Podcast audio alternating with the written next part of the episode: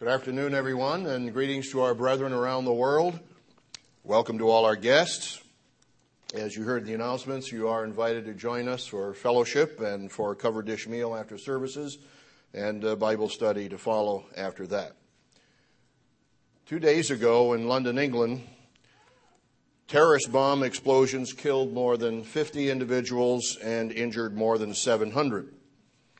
Government officials increased security alerts in many different cities, and here in the United States, of course, the terror alert was raised up even higher for transportation systems. Millions of Britons and others around the world would not only condemn the brutal attacks, but they were shaken by these events. Mr. Meredith uh, responded quickly by writing and posting a commentary on our website. He wrote, quoting the online uh, WSJ, quote, a visibly shaken, a visibly shaken British Prime Minister Tony Blair, hosting the group of eight leaders in Scotland, declared London had suffered a series of terrorist attacks, clearly timed to coincide with the summit, and called it barbaric. As we all know, the toll of dead and injured is likely to rise. This is, this is indeed a horrible tragedy. All of us should pray for the victims and their families, so I hope we've been doing that. Mr. Meredith continues, but it will do only a limited amount of good to sorrow over what has already happened, for this is only the beginning of the series of terrorist attacks, as Prime Minister Blair of Britain called them, which are predicted by the Creator to continue. And these attacks are destined to affect primarily the Americans, the British, and the other, other British descended peoples of the world. Mr. Meredith asked why, and he goes on to explain why. In an article coming up in the September October Tomorrow's World magazine, Mr. Meredith has written an article entitled Face Reality. And we, brethren, in this dangerous time must face reality. Mr. Pardian wrote, as we heard in the announcements in the World uh, Update, World Ahead Update, quote, We in God's church are deeply grieved by these terrorist attacks, but we are not surprised because we know that prophecy marches on.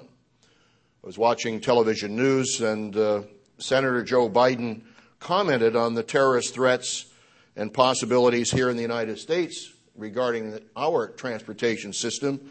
And he said the potential, quote, potential for carnage is overwhelming, is what the senator said concerning the threats here in the United States. We know that last year, March 11th, 2004, commuter trains traveling in Madrid were bombed by terrorists. Then about 200 were killed and 1,500 were injured. So some of us need to be shaken about the realities of today's dangerous world, but the Bible also tells us not to be shaken regarding spiritual misinformation. Let's turn to 2 Thessalonians, the second chapter. 2 Thessalonians 2. Now, most of us have been grounded in the truth, but yet God still allows these tragedies, these events, these tribulations to test us.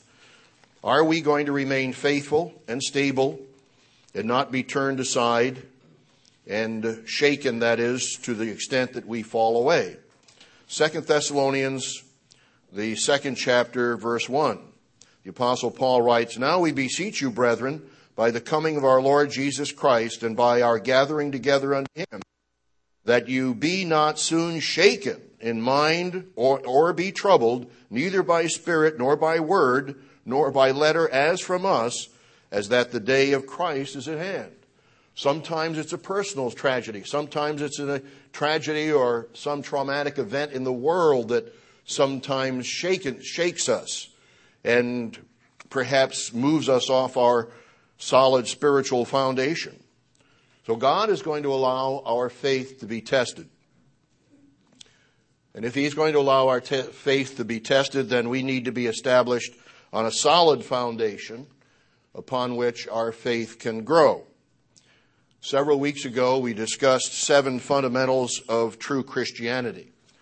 Today, I would like to continue that discussion with more fundamentals of Christianity and discuss also our responsibility to grow spiritually, to develop spiritually, and to go on to perfection. Let's turn to Hebrews, the sixth chapter, for by way of review. I challenge you that time to uh, turn to the basic scripture that gives us fundamental doctrines of the church. These are the fundamental doctrines God gives us in Hebrews, the sixth chapter. Therefore, leaving the principles of the doctrine of Christ, let us go on to perfection. And then he lists the six basic doctrines. Not laying again the foundation of repentance from dead works, of faith toward God, of the doctrine of baptisms, of laying on of hands, of the resurrection of the dead, and of eternal judgment. And this we will do if God permit. Now, what does he mean that this we will do if God permit? Let's go back to the first sentence. Therefore, leaving the principles of the doctrine of Christ, let us go on to perfection. So that's the title of the sermon, Going On to Perfection. Actually, the sermon is part two of the fundamentals of Christianity. Other versions say, let us go on to maturity. There are several words in both the Old Testament and New Testament that are translated uh, perfect or perfection. In the Old Testament, it's shalem and tamim. In the New Testament, teleos and teleotes. There are several others as well. The International Standard Bible Encyclopedia says this about the word perfect in the Old Testament. Perfect in the Old Testament is a translation of shalem, meaning finished, whole, complete. It's used except uh, used of persons, for example, a perfect heart that is wholly or completely devoted to Yahweh, 1 Kings 8:61, for example. So God says he has a perfect heart. In other words, it's wholehearted. It's completely dedicated toward God. It's used to, uh, for persons except Deuteronomy 25:15, where perfect is used for perfect weights. In other words, God wants us to be accurate in our business, he wants us to be honest, and He wants us to have accurate or perfect weights. That's Deuteronomy 25, verse 15. Tamim, that, that's the description of Shalem. Tamim is translated complete, perfect, sound, or unblemished, and is also used of persons and of God, His way, and His law. Noah was a just man and perfect, uh, given as an example here. As for God, His way is perfect. Let's turn to that, to uh, Psalm 18 and verse 30. Psalm 18 and verse 30. Because if we are going on to perfection, then we need the guidelines for that completeness, for that maturity, for that perfection. Psalm 18 and verse 30. And this is the word tamim in Hebrew. Psalm 18 and verse 30 where David writes, As for God, his way is perfect. Now, you find this expression several times in the Bible. This is just one reference that says that God's way is perfect. The word of the eternal is tried. He is a buckler to all those that trust in him. Then uh, 1917, that is Psalm 19:7, excuse me, Psalm 19:7. The law of the eternal is perfect, converting the soul. The testimony of the eternal is sure, making wise the simple. So the Hebrew word there is tamim. Now, the International Bible Encyclopedia in the New Testament states the following. In the New Testament, perfect is usually the translation of teleos, primarily having reached the end, term, limit, hence complete, full, or perfect. Matthew 5:48, you therefore be, shall be perfect as your heavenly Father is perfect. Or Matthew 19:21, he told the rich man, "If you would be perfect, go and sell what you have." You remember that one. And then Ephesians 4 verse 13, till we all come unto a perfect man, or the revised version has full grown. The other Greek word is uh, teleu, to, to perfect, or to end, or to complete. Luke 13, 32. The third day I am perfected, or I end my course. So there are these words that tell us we need to be complete, we need to be mature, we need to be perf- perfect. But what is perfection and what is our goal? We know all we all know what our goal is, and that's the kingdom of God and God's righteousness. That's Matthew 6 verse 33. But to be in the kingdom of God, we must grow in spiritual character. We need to become like Christ. How do we do that? There are many hundreds of scriptures that would give us principles, but let's turn to Romans, the 12th chapter. Romans, the 12th chapter, in verse 1, an exhortation by the Apostle Paul. Romans 12 and verse 1.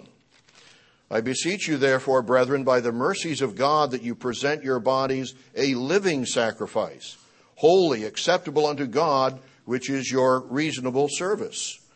Now, sometimes I hesitate to do a project or help someone, and I realize, whoop, I better think about laying down my life for my brothers. It says in John 15, 13, greater love has no man than this, that a man lay down his life for his friends, and that we are to be living sacrifices. So we all have our special interests, our personal projects and desires, and yet sometimes we have to sacrifice those to help others who are in need. So he says that we are to be a living sacrifice. Verse 2 And be not conformed to this world, but be you transformed by the renewing of your mind. And we certainly need to keep our minds alert and renewed. I remember, as I've told you before in my sermon notes, I will sometimes put QQ, meaning quotable quote. I remember one time back in uh, Big Sandy at Ambassador College, our campus newspaper, the portfolio printed a list of quotable quotes. Mr. Meredith had visited the campus, and one of those quotes was, which I still remember to this day, probably back in the 60s or early 70s saturate your mind with the Word of God. So that's a quotable quote that uh, is a part of my memory. And it's certainly a part of helping to renew our minds. We renew our minds by putting into our minds God's Word and the way He thinks that you may prove, continuing in verse 2, Romans 12, that you may prove what is that good and acceptable and perfect will of God. So God has a perfect will, and we need to test it, accept it, embrace it, and practice it. Romans 8 and verse 29. We are in the transformation period. We are being transformed. We are being renewed, and that should be a daily renewal. Romans 8, verse 29. For whom he did foreknow, he also did predestinate to be conformed. Now, what did God purpose in us? He wants us to be changed. When we look around the world and we see terrorists, we see hideous, selfish pervert, perversion going on in many nations around the world and horrible things taking place. He wants us to be conformed to the character, the image, the nature of His Son, that He might be the firstborn among many brethren. Moreover, whom He did predestinate, them He also called, and whom He called, them He justified, and whom He justified, them He also glorified. So God wants us to think like He thinks. We are to practice the fundamentals of Christianity. Mr. Meredith has emphasized that we need to reflect Jesus Christ. That means we need to bear the fruits of the Holy Spirit. We need to have radiate Christ's nature of outgoing concern. Mr. Herbert Armstrong, in the book Mystery of the Ages, page 135, discusses character. We all know what God is doing with our, co- with our, co- with our cooperation, and He's creating in each, every, in each and every one of us, if we want Him to, his perfect righteous character, to be transformed to the image of Christ. Mr. Armstrong wrote on page 135 of Mystery of the Ages in the section The Mystery of Man, quote, What then is man? He is a living being made from the dust of the ground. He is clay, and God is the master potter, molding, shaping, forming our character, if we respond when he calls and draws us to him. With our willingness he is infusing into us his very own spiritual, holy, righteous, and perfect character. Now, you heard the expression so many times, well, nobody's perfect, and sometimes we just use that as an excuse for our foibles and fallibilities. I remember a story Mr. Armstrong told one time when uh, he was having some work done on his home. I think it was North Hill Street, and whether it was a door opening, and the carpenter had misaligned the top of the door. And uh, Mr. Armstrong told him to, uh, you need to take that out and redo it. That's, that's not that's not level. And the carpenter complained. He said, Herbert Armstrong, you're a perfectionist. And Mr. Armstrong said, You bet I, well, I don't think he said, I bet, you bet I am, but he did say, That's right, I am a perfectionist. Now, some have taken that term perfectionist to the extreme when in applying it to legalism and to uh, non spiritual approach to God's way. But God is perfectionist in terms of our growing in His perfect character. Mr. Armstrong continues. I'll repeat that sentence. With our willingness, He, God, is infusing into us His very own spiritual, holy, righteous, perfect character. Why is man? God created man on the earth to build in us what the sinning angels refused to let God build in them, His perfect character. End of quote. So, how do we become like Christ? We become like Christ by practicing the fundamentals. I gave that uh, sermon a few weeks ago, and I gave you seven foundational doctrines. I won't repeat all of them, but I, by way of review, I will just list the seven foundational doctrines we d- discussed fairly thoroughly at that time. By way of review, they were number one, internalize the basic doctrines of Hebrews 6. I don't expect you to write these all down right now. You can uh, perhaps uh, take the tape out or uh, the CD and listen to it again. But number one was internalize the basic doctrines of Hebrews 6. We just read Hebrews 6. Keep the commandments of God. Jesus said, if you will enter into life, keep the commandments. Matthew 19, 17 was number, number two. Keep the commandments of God. Number three, study and practice the Sermon on the Mount. Number four was to rejoice in the new covenant. Number five was to fulfill Christ's mission. In other words, as we've taught in the church all these years, that we are not after selfish salvation. Much of the world is practicing, even though they may not realize it, selfish salvation.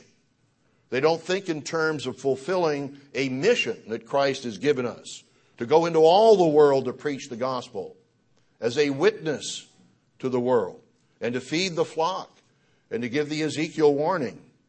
Number five was fulfill Christ's mission. Number six was to prove God's Sabbath. And I gave you very solid proof from uh, Hebrews, the uh, fourth chapter. It also showing you from the Anchor Bible Dictionary that the Greek word or the word uh, sabbatismos was used to mean a physical meeting and convocation on the seventh day. And we rest, as uh, it says there in Hebrews, the fourth chapter. He that has entered into his rest has ceased from his own works as God did from his. And we go back to verse 4, I believe it is. and It says, God rested the seventh day from his work. So we rest the same way God does, God did, and we prove God's Sabbath. That's a fundamental of true Christianity. Number seven was to understand God's holy day, God's holy day plan of salvation. And that's unique to the, the church of God. The churches of this world do not understand God's plan of salvation. They, he doesn't have a plan. He, he sent his son, and you believe on his son, and that's it. That's all there is to salvation. No, that is not all there is to it. God has a seven day holy day and a seven festival plan of keeping the holy days and giving us understanding through those festivals. I'd like to take time now to consider five more fundamentals of true Christianity, which are the basis for our going on to perfection. And if we are to go on to perfection, we must practice these fundamentals. So this is number eight, actually, following on the first sermon on the fundamentals of Christianity. Number eight, you'll turn to Ephesians, the second chapter. Number eight is to build on the church's foundation. What is the foundation of the church? Ephesians, the second chapter. Let's turn to Ephesians 2 and start in verse 19. Ephesians 2 19. Now, therefore, you are no more strangers and foreigners, but fellow citizens with the saints and of the household of God, and are built, you are built upon the foundation. What is that foundation? Of the apostles and prophets, Jesus Christ himself being the chief cornerstone. The prophets were what we call the Old Testament, the Hebrew scriptures. So the foundation is not just what some Protestants believe is the New Testament. Forget about the Old Testament. Forget about the Hebrew Scriptures. No, the foundation of God's true church includes the prophets. Jesus Christ himself being the chief cornerstone, in whom all the building fitly framed together grows unto a holy temple in the Lord, in whom also you are builded together for a habitation of God through the Spirit. So we are God's building, and we're built upon that foundation. Let's turn to 1 Corinthians, the third chapter. We're warned about how we build on that foundation. 1 Corinthians, the third chapter. Of course, he's warning those who are leaders that they need to be careful. He says in verse 6 I have planted, Apollos watered, but God gave the increase. So neither he is he that plants anything, neither he that waters, but God that gives the increase. We're all, all a family, as Mr. Meredith emphasized in the sermon last Sabbath. We are a team. We're working together. Now he that plants and he that waters are one, and every man shall receive his own reward according to his own labor. For we are laborers together with God. You are God's husbandry. You are God's building. Or you are God's field, as it has in the New King James Version. Verse 10 According to the grace of God which is given unto me as a wise master builder, I have laid the foundation, and another builds thereon. But let every man take heed how he builds thereon. For other foundation can no man lay than that is laid, which is Jesus Christ. Now you can read through the remaining part of the scripture here because he warns us about how to build. If any man build upon this foundation gold, silver, precious stones, wood, hay, stubble, every man's work shall be made manifest. He says in verse 16, Know you not that you are the temple of God? So God wants us to build on that foundation. And we grow as we serve, as we help, as we partake in God's work. But He warns us how we are to build on that foundation. There's much more we could say on that, but because of time, I'll go on. So, number eight is to build on the church's foundation. Number nine is to conform to Christ's character. I already read Romans 8, verse 29, but let's turn to Ephesians 2 and verse 8. Be conformed to Christ's character. How much of Christ's character is in you?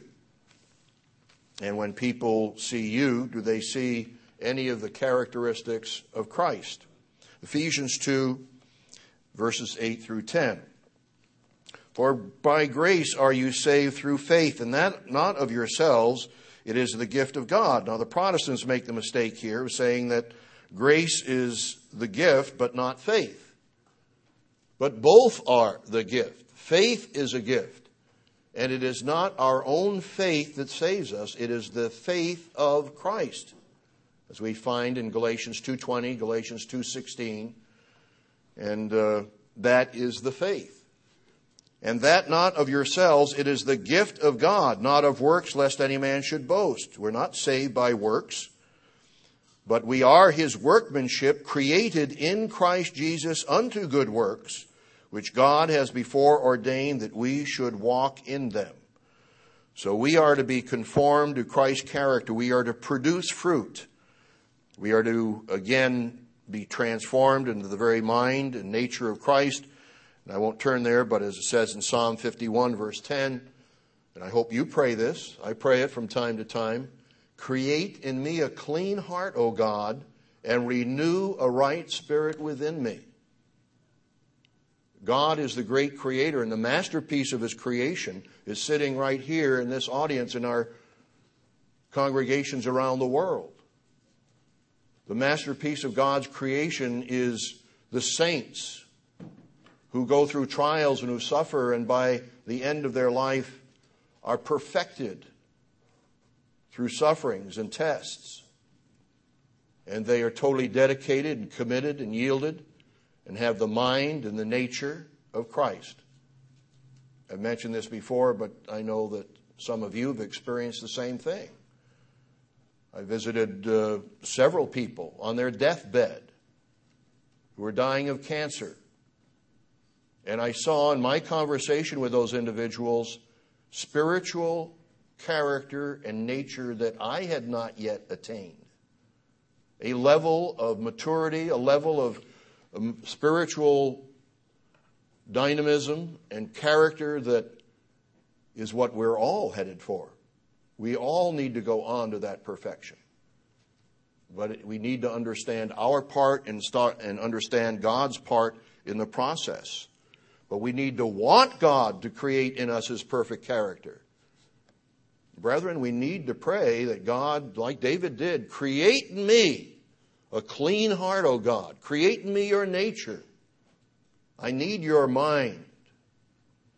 I need your nature, your very character. Christ is the vine and we are the branches and we bear fruit. God is the husbandman or the, the gardener. And so he says that that we, are glor- we glorify God through much fruit there in John 15. I believe it's around verse uh, 8. So, number nine of fundamentals of Christianity is to conform to Christ's character, and it's a process. Number 10 would probably re- be rejected by some religious groups, and that is fear God. Ecclesiastes 12:13 Remember that the great uh, King Solomon experimented, as the book of Ecclesiastes describes, with all kinds of riches, with glory. He, he, uh, he built buildings, he had agricultural projects, he had uh, singers, and of course, he had, uh, was it 700 wives and 500 concubines? There's the little little child uh, misunderstood and said uh, 700 wives and 500 porcupines. But, uh, you know, Solomon made a big mistake. He let the distractions of this world, but he did teach us one solid truth. And that's at the end of all of the experimentation. He said, Vanity of vanities, all is vanity. It's a striving after wind. And what's been done before is now being, what's being done now has been done before. It's nothing new under the sun in terms of man's nature and vanity. But he said in verse 13 of Ecclesiastes 12, Let us hear the conclusion of the whole matter. Fear God and keep his commandments, for this is the whole duty of man in the King James, or this is the whole purpose of man. This is the whole man to fear God and to keep his commandments. Let's turn back to Deuteronomy 10 and verse 12. Again, some say that fearing God is primitive, that you fear God, and then as you grow in uh, character, you no longer fear God, but you love God. Well, they are not mutually exclusive. They are both required, and they are both dy- uh, dynamics of our loving God. Deuteronomy 10:12. And now Israel, what does the eternal your God require of you?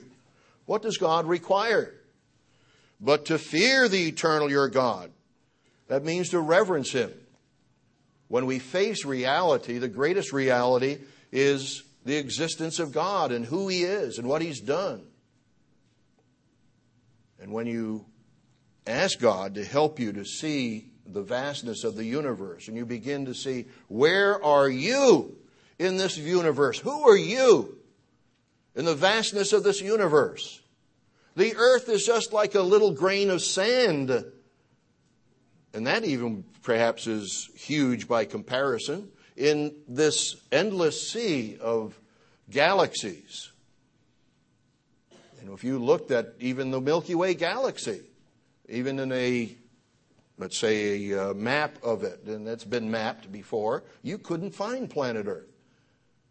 It's less than a little pinprick. And you are somewhere on that little grain of sand. And when you think of it that way, you are nothing, and I am nothing. But on the other hand, you are something. Because God called you, and He called me to be something, to be His born again Son in the kingdom. And He's giving us the responsibility of setting the example to the world of how true Christianity operates because we are the light of the world. We're to become the light of the world and the salt of the earth. We have several tapes in our library or sermon uh, tapes, The Blessings of a Godly Fear, number 54. A Godly Fear and Respect, that was by Mr. Carl McNair, uh, number 145. The Fear of God by Dr. Winnail, number 125. Of course, along with that comes the teachable attitude. When you fear God, you want to learn. Isaiah 66 2. To this man will I look, to him that is poor and of a contrite spirit, and trembles at my word, who understands what the real reality is. Jesus said, The words that I speak unto you, they are spirit and they are life. And so we need to internalize those words and make them a part of our thinking, a part of our very nature and the way we live. And so in Psalm 25, I'll just quote it, verses 4 and 5, it says, Teach me thy ways, O Lord. Show me thy paths. Lead me in your truth and teach me. For you are the God of my salvation. On you do I wait all the day. It's that teachable attitude. You want to learn. You want to change. You want to go on to perfection. Not perfection for your own vanity's sake, but perfection so that you can be like God is and have His nature to have his mind. We have a sermon tape number 268 on a teachable attitude. So God gives us wonderful promises, and to have that fear of God as a fundamental of true Christianity is extremely important because it's one of the foundational elements of who you are, what you are, and what you believe. You, every one of us needs to prove that God does exist. We saw the telecast here just by Mr. Ogwyn. And then we've had other telecasts along that same line. Actually, we have a CD uh, that was offered on the following telecast, Can You Prove God Exists? that uh, had an excellent uh, telecast audio by uh, Mr. Meredith on uh, Does God Exist? And he gave five reasons why I believe God exists. Very inspiring. Uh, how many of you ordered that CD from the telecast? See, you didn't do that. I'm sorry. Oh, one of you did. Very good. See, you're missing out. You are missing out. You need to understand that what we offer on the telecast, if it isn't available, you need to uh, educate yourselves on what is available. Of course, if you've seen the telecast in the first place, uh, you would have heard it at least once. The fear of God is also the beginning of knowledge. You know that. Proverbs 1, verse 7. The fear of the eternal is the beginning of wisdom. Proverbs 9, verse 10. You know that also. So the foundation is to prove God exists and to prove that the Bible is His Word because your very life depends on that. Your very decision making process depends on whether you know that God exists and whether you know that the Bible is His instruction to you personally. That is a extremely important foundation. I was watching the Discovery Channel here some time ago, and they were looking at uh, Jericho, and of course they thought that uh, when the walls came tumbling down, that that was that didn't really happen. Although other archaeologists have dated um, the fall of Jericho or the Jericho ruins, which we visited on a couple of occasions, uh, back to the 13th uh, century, because that's the wrong date, because they say, well, the Exodus under Pharaoh Ramses took place in the 13th century, therefore, what happened at Jericho was the in the uh, around the 1200s. Well, no. Uh, other archaeologists have gotten it right, uh, closer to the um, the date of the Exodus, which we believe is around the 1440s uh, BC, and Jericho had fallen. But anyway, the Discovery Channel commentator was saying Jericho can still be read metaphorically. If we take the Bible literally, we miss the point. This expert missed the point because he did not believe that the Bible is God's Word, that it can be demonstrated to be accurate historically as well as to be dynamic spiritually. So, number 10 is to fear God. Number 11, and I just gave a sermon on this uh, some weeks ago recapture true values. Jesus came, John 10:10, 10, 10, that we might have life and that we might have it more abundantly. We know that Christianity is a way of life. It's a way of giving and of serving. Let's turn to Galatians 6:10 as just one of the elements of that way of life. Galatians 6 and verse 10. And it should be a part of our nature. The second great commandment is to love your neighbor as yourself. And so he tells us here in Galatians, the sixth chapter, verse 10 As we have therefore opportunity, let us do good unto all men, especially unto them who are of the household of faith. So we should be doing good unto all men. Remember, uh, Benjamin Franklin's autobiography, in which uh, he had a regular routine. And he would ask in the morning, What good thing shall I do today? And then before going to bed, he would ask the question, What good thing did I do today? So God gives us opportunities to serve. Let us not be weary in well doing, he says in verse 9, for in due season we shall reap if we faint not. So we want to recapture the true values of a way of life. And as I challenged our brethren around the world in that sermon, I gave examples of, cross, of recapturing true values in country western music, where some that I'd heard all revolved around adultery and drunkenness. And as a result, I want to thank all of you who have sent, at least uh, I say many people have sent in uh, some very good country western music that promotes godly values. So thank you very much. And I also uh, mentioned about the exciting uh, music that I heard back in Swope Park, I think in 1961 in Kansas City, when we, my wife and I heard live Doc Severinsen, the trumpeter who was with Johnny Carson for so many years, outstanding trumpeter, and he and his tour group did uh, the 150th Psalm. How exciting it was, and it was in rock style. For years, I've been wanting to hear a recording of that, and uh, just a few months ago, it came up on the internet. Because you did a search, you do a search, you couldn't find it, but it did come up on the internet uh, here recently. And uh, it's not exactly the same performance that uh, Doc Severinsen did in Kansas City, but it is very exciting. And so I would encourage you uh, to just go on Google and put in Doc Severinsen uh, Psalm 150, and you'll be able to hear it. It's exciting. The trumpet that he plays is just extremely exciting and gives you a different feeling for Psalm 150. But we need to recapture true values in every aspect of our life. Turn to Colossians 1, verse 17. We've had sermonettes on this in the past. Colossians 1, verse 17. He is before all things, and by him all things consist. I'm sorry, that's Colossians 3:17 is what I want. Colossians 3:17 and whatsoever you do in word or deed do all in the name of the Lord Jesus giving thanks to God and the Father by him. And Mr. Meredith did a uh, telecast on what would Jesus do and also had a Tomorrow's World Magazine article on that subject. And the world misuses the question. It's a good question. What would Jesus do in this circumstance? But the world answers the question according to a false Jesus and comes up with a false answer.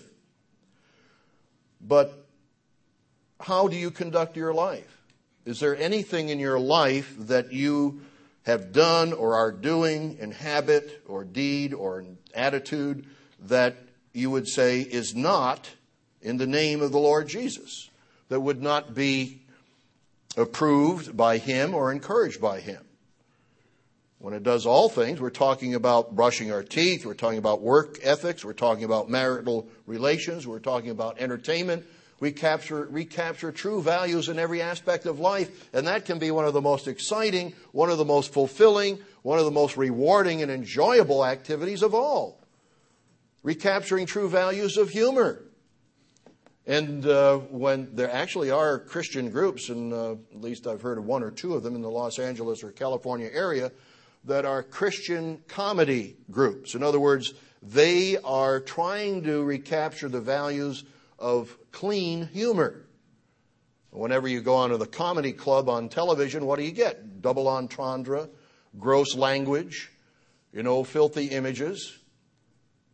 But you need and I need to recapture the true values in every aspect of life. And good humor can be very funny, very humorous, and uh, very rewarding. Not that we always hit the nail on the head. We try. So we recapture true values. There is the there are several again sermons in our tape library. There's the one by uh, Mr. Bryce, Restore Apostolic Christianity. Mr. Meredith had two uh, sermons on restoring apostolic Christianity. And then we have the seventh law of success, number 286. And uh, the biblical health laws, number 278. You know, there are values. You know, the discussion about the elections last November was amazing because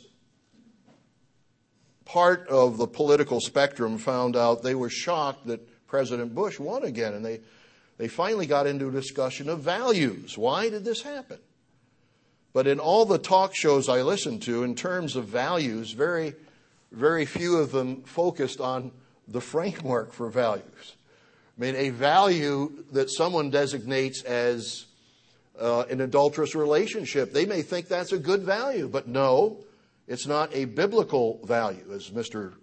Ogwyn was mentioning in the telecast that we just saw that part of the implication of evolution is the rejection and the freedom from biblical morality. But we want to capture, recapture the values of biblical morality. We are in training as teachers for tomorrow's world. So, number 11 is recapture true values. Number 12, as a fundamental of Christianity, is to follow the model prayer. Let's turn to Matthew 6.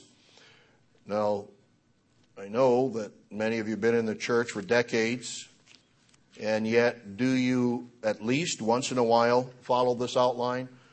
You know, there's a time to pray from your heart, as, as David did. In Psalm 13, he said, Well, how long, O Lord, is it going to be before you answer me? He, he complained to God. He was very heartfelt and sharing. And he shared his frustrations, his questions, his doubts, his, his complaints with God, his concerns, his fears. But there is a time when we approach God as following the model that is following the outline of this prayer, and it's worth a whole sermon, but he says, After this manner, therefore, pray you. Matthew 6, verse 9. Our Father who is in heaven, hallowed be your name. And that, that whole section, I, I haven't recently, but in times past, I've spent a whole hour in prayer just on that one subject alone. I, I remember praying by the window of our home there in Big Sandy, looking out on Lake Loma. And it must have been a summer day. I had the window open and there was a screen there. And I was praying about God's creation and how wonderful it was and how wonderful He is as a creator. And this, this spider was crawling on the, on the screen. And there was a little tiny fly.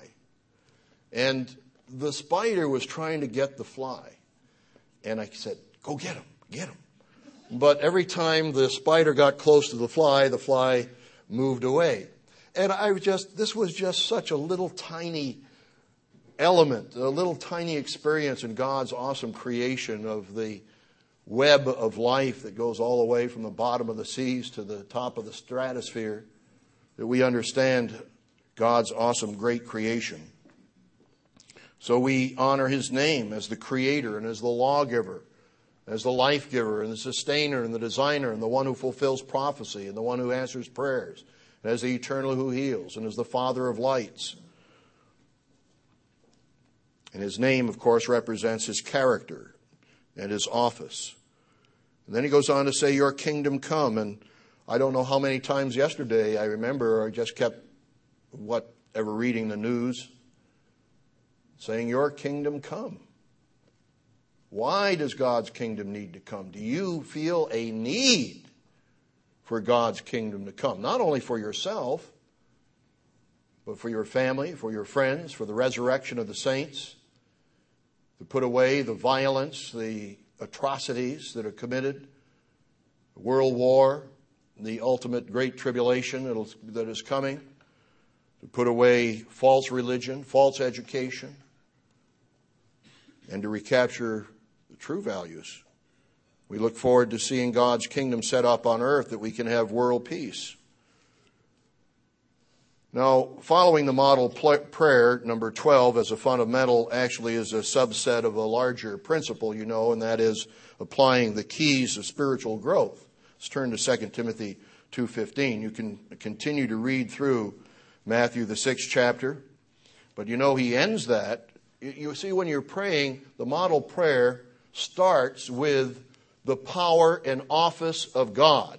So if you've got a problem, you start off with a focus on who and what God is. And how does that prayer in Matthew 6 end? Well, lead us not into temptation, but deliver us from the evil one. For yours is the kingdom and the power and the glory forever. Amen.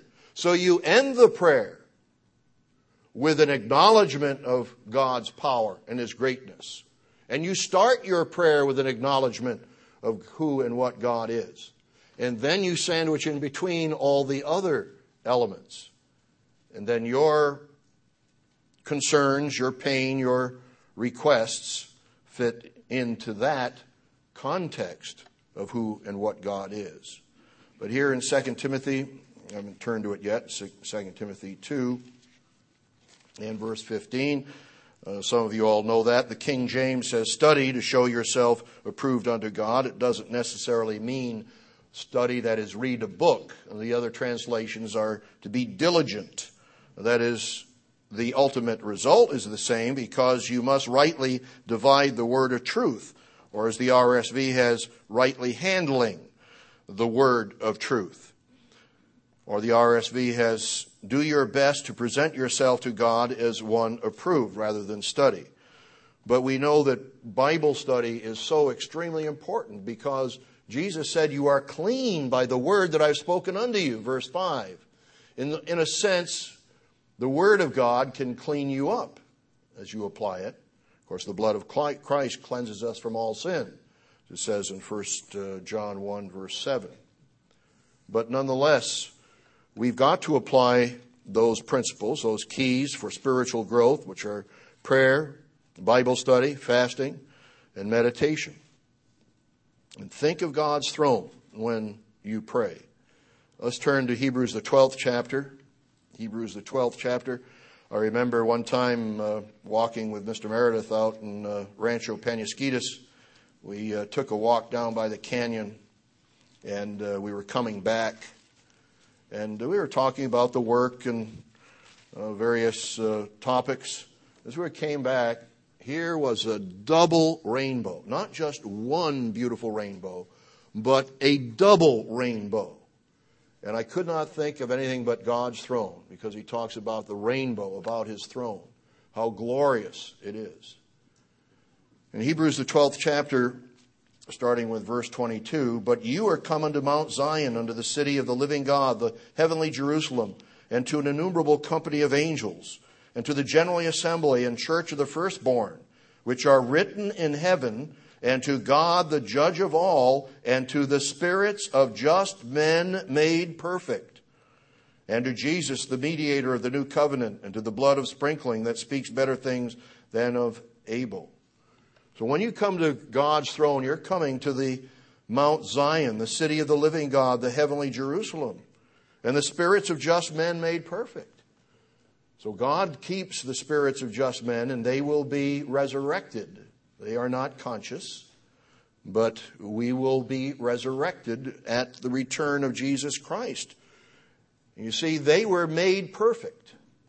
And I've seen, as I mentioned before, those who were on their deathbed who had a degree of uh, spirituality and maturity that I had not attained.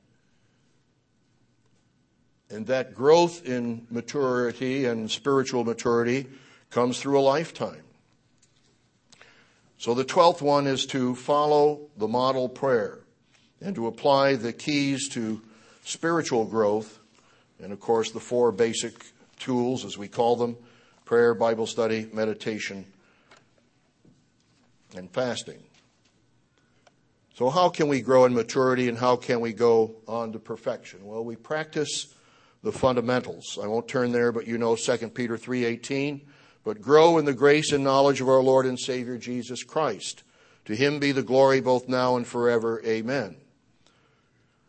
You will grow in his perfect and righteous character if we apply those fundamentals. Turn back to Matthew the 7th chapter. Matthew 7. Matthew 7 and verse 24. Mr. Bryce gave a sermon on the true trees and the two houses. Matthew 7 verse 24. Therefore, whosoever hears these sayings of mine and does them, I will liken him unto a wise man which built his house upon a rock. And the rain descended, and the floods came, and the winds blew, and beat upon that rock, and it fell not, for it was founded upon a rock. We've talked about the foundation that we all must have established, and Christ is the foundation. And yet our beliefs are foundational, and our practice of the fundamentals of Christianity are foundational as well. And there are those who are going to fall when the winds come and when the floods come. Verse 26 And everyone that hears these sayings of mine and does them not, shall be likened unto a foolish man which built his house upon the sand. The rain descended, the floods came, and the winds blew and beat upon that house, and it fell, and great was the fall of it. Nations are going to fall because they have not founded their principles and their morality upon Christ's words. So if we are going to go on to perfection, we need to apply and live by Christ's words, as he said, when the winds blow and the rain comes and the floods come, that house did not fall. It was founded upon a rock.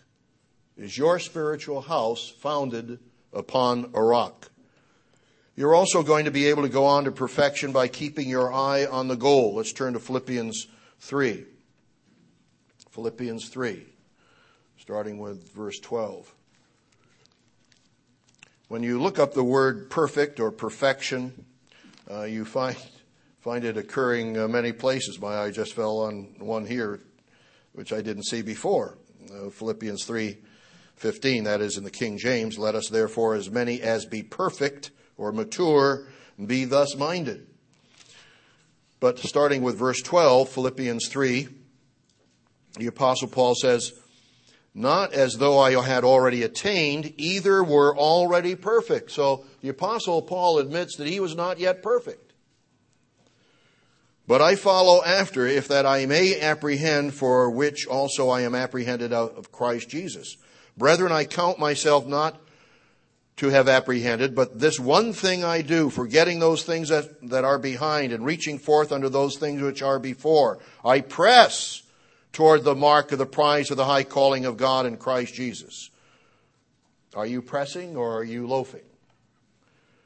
Let us therefore, as many as be perfect, be thus minded. Keep your eye on the goal. Paul knew that he was not already perfect, but he kept his eye on the goal and went forward in faith toward that goal. How else are we going to go on to perfection, endure trials.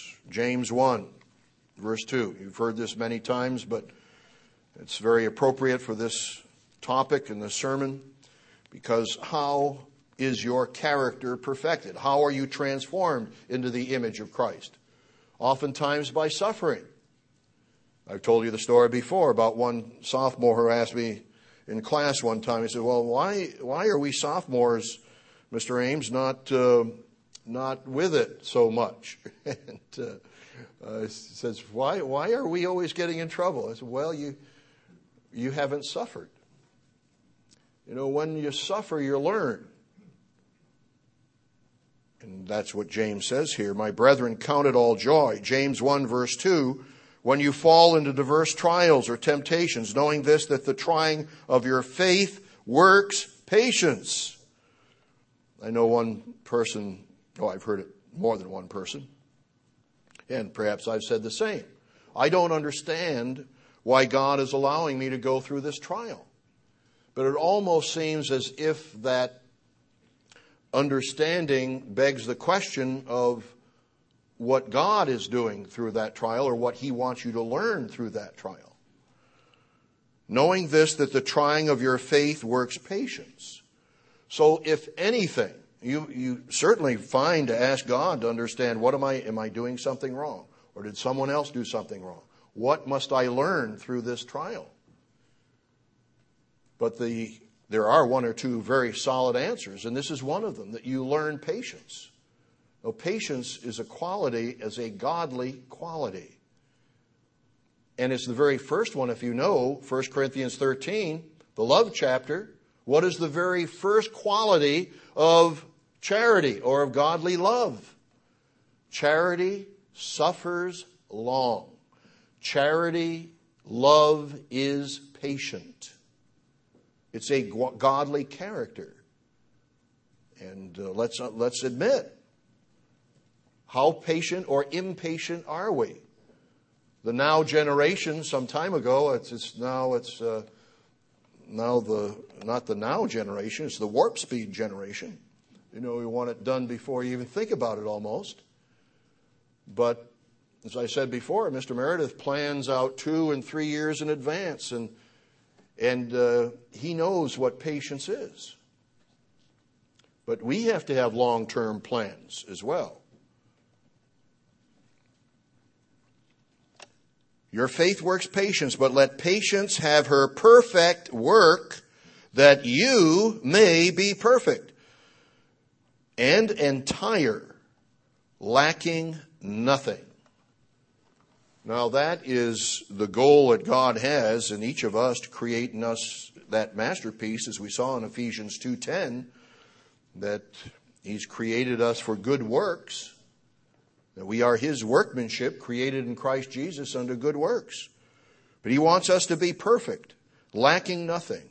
That is, we need to have the mind of God, the mind of Christ, to have the new covenant, the new, the laws of God written on our hearts and on our minds. It's a part of our nature. And we can teach others how to apply those commandments.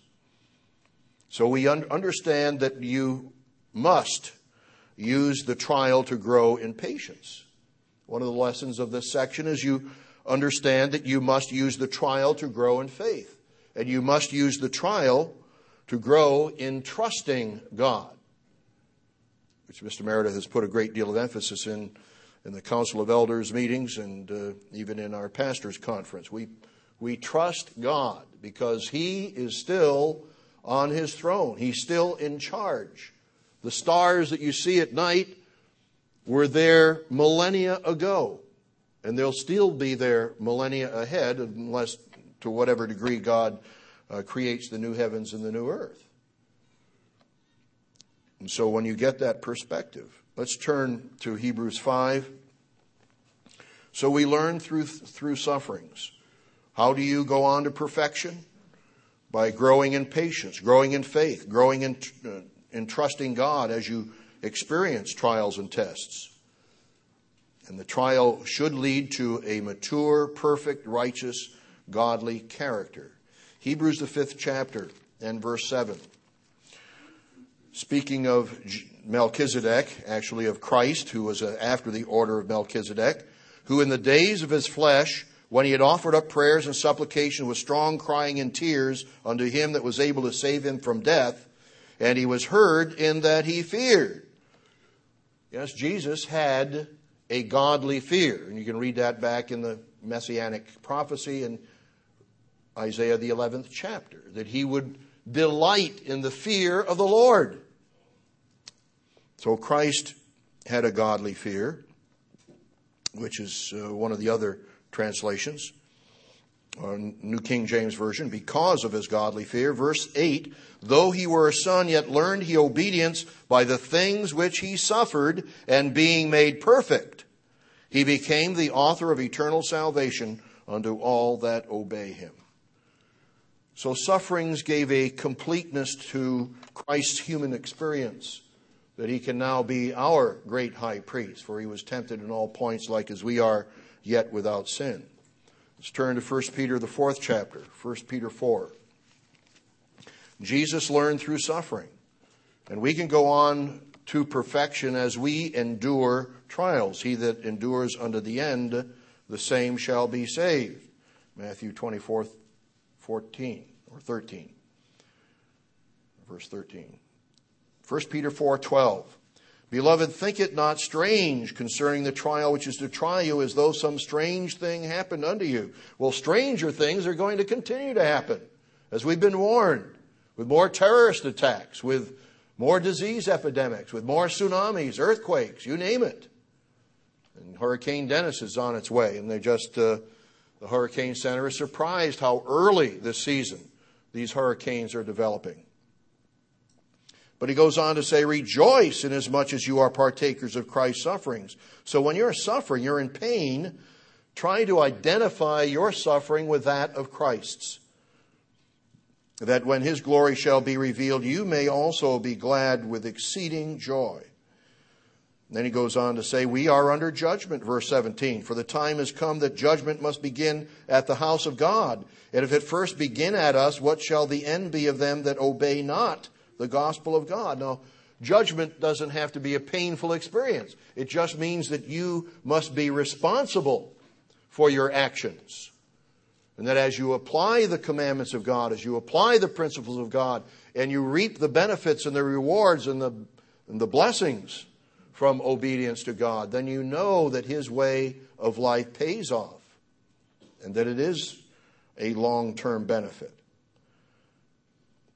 And if the righteous scarcely be saved, where will the ungodly and the sinner appear? Wherefore, let them that suffer according to the will of God commit the keeping of their souls to Him in well doing as unto a faithful Creator. So, God is a faithful Creator. That's what we need to trust in and believe with our whole heart and ask Him to create in us His perfect character, His perfect righteous, holy character. The uh, New King James has, uh, according to the will of God, commit their souls to Him in doing good. In other words, while you're suffering, you still continue to do good. Or as the NIV has it, uh, should commit themselves to their faithful Creator and continue to do good. Or as the RSV has it, Therefore, let those who suffer according to God's will do right and entrust their souls to a faithful Creator. So understand God knows what He's doing. When you're suffering and going through a test and a trial, know that God knows what He's doing. And you continue to do good in spite of whatever suffering or trial you may be experiencing.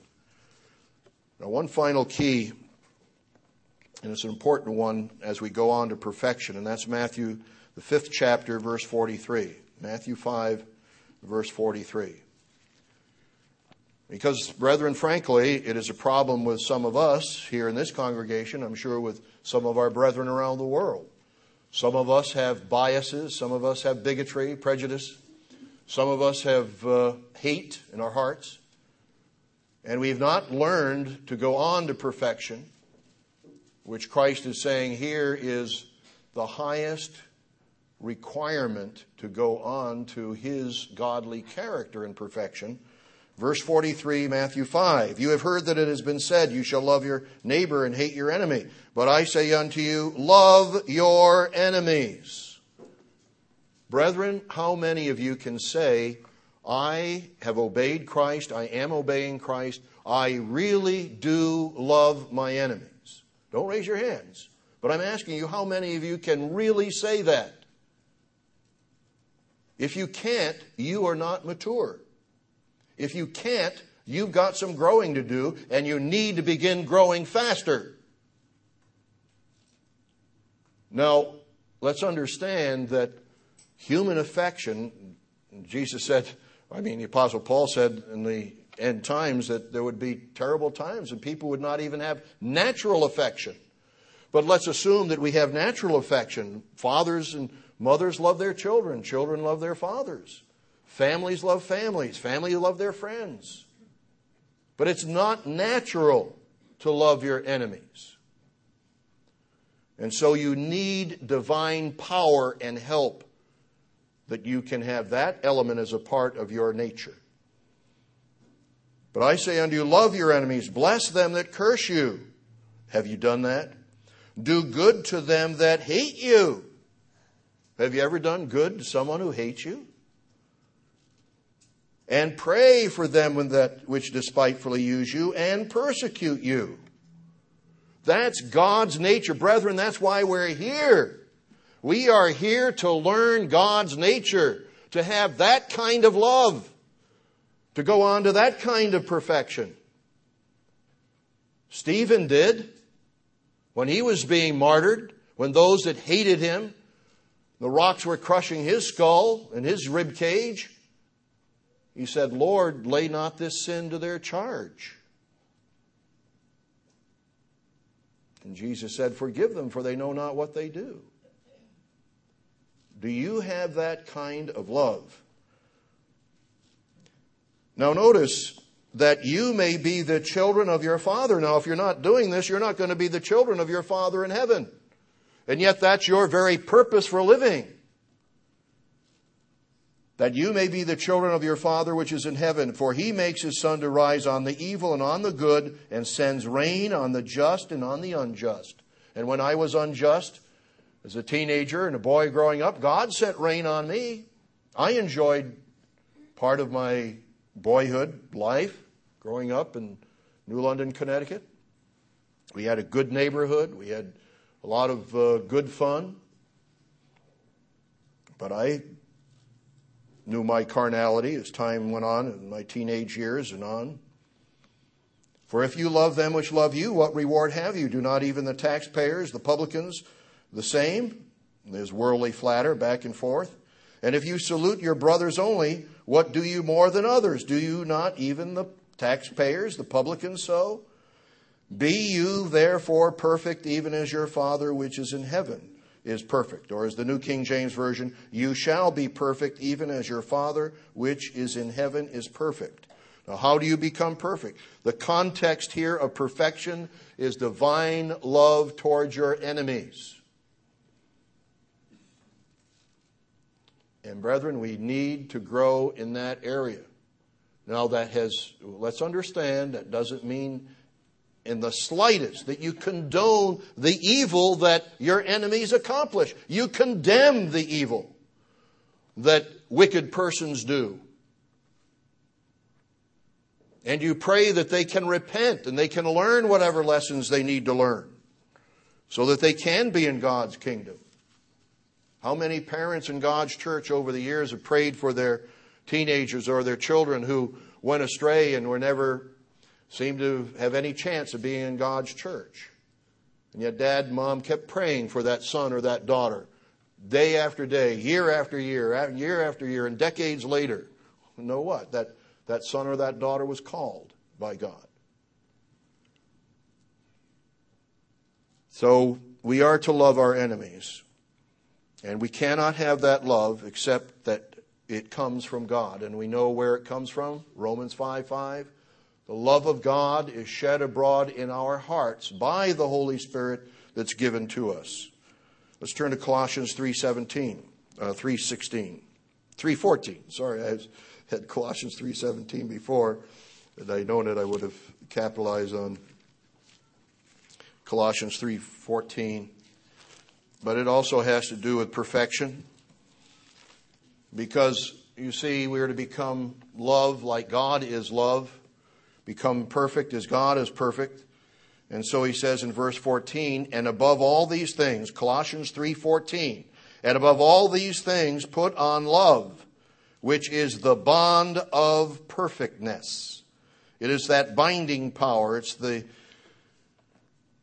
way of life that is outgoing, that is caring, that is sharing, that has concern.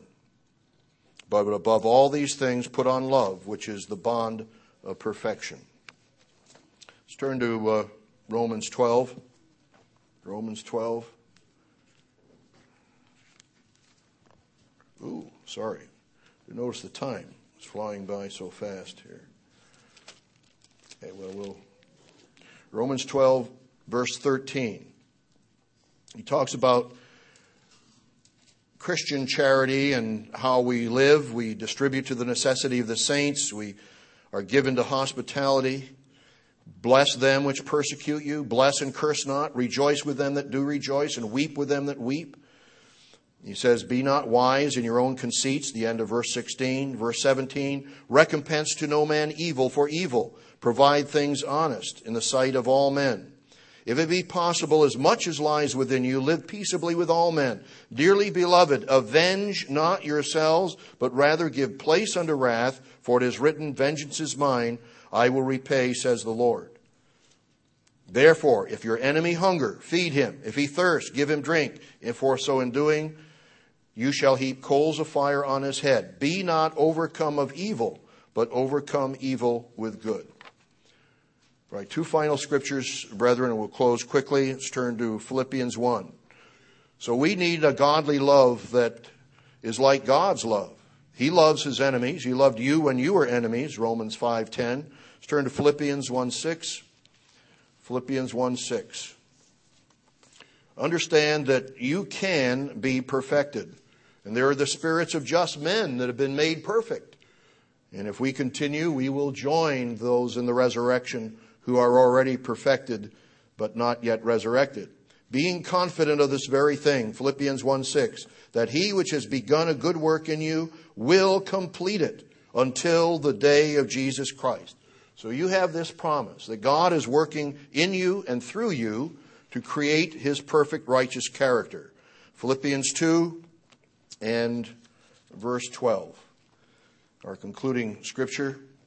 Wherefore, my beloved, as you have always obeyed, not as in my presence only, but now much more in my absence, work out your own salvation with fear and trembling. A sense of seriousness and sobriety, a sense of commitment.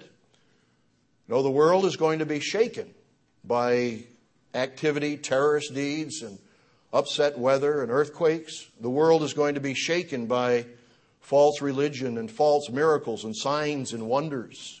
Will you be shaken? Or will you be on that solid foundation? Are you committed and do you know and trust that God is going to fulfill His perfect work in you?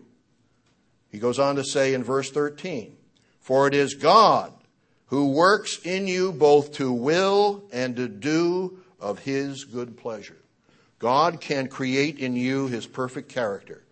We just need to cooperate. So, brethren, let's thank God for his awesome way of life. Thank him for his awesome promises. Thank him for the calling he's given us, that we have a foundation, a solid rock foundation of a way of life. And if we build on that foundation, all the winds and the storms and the floods will never overthrow us. So let's grow in that spiritual mind and character and nature of Christ, and let's attain the perfect character that God is creating in us. Thank God, and let us go on to perfection.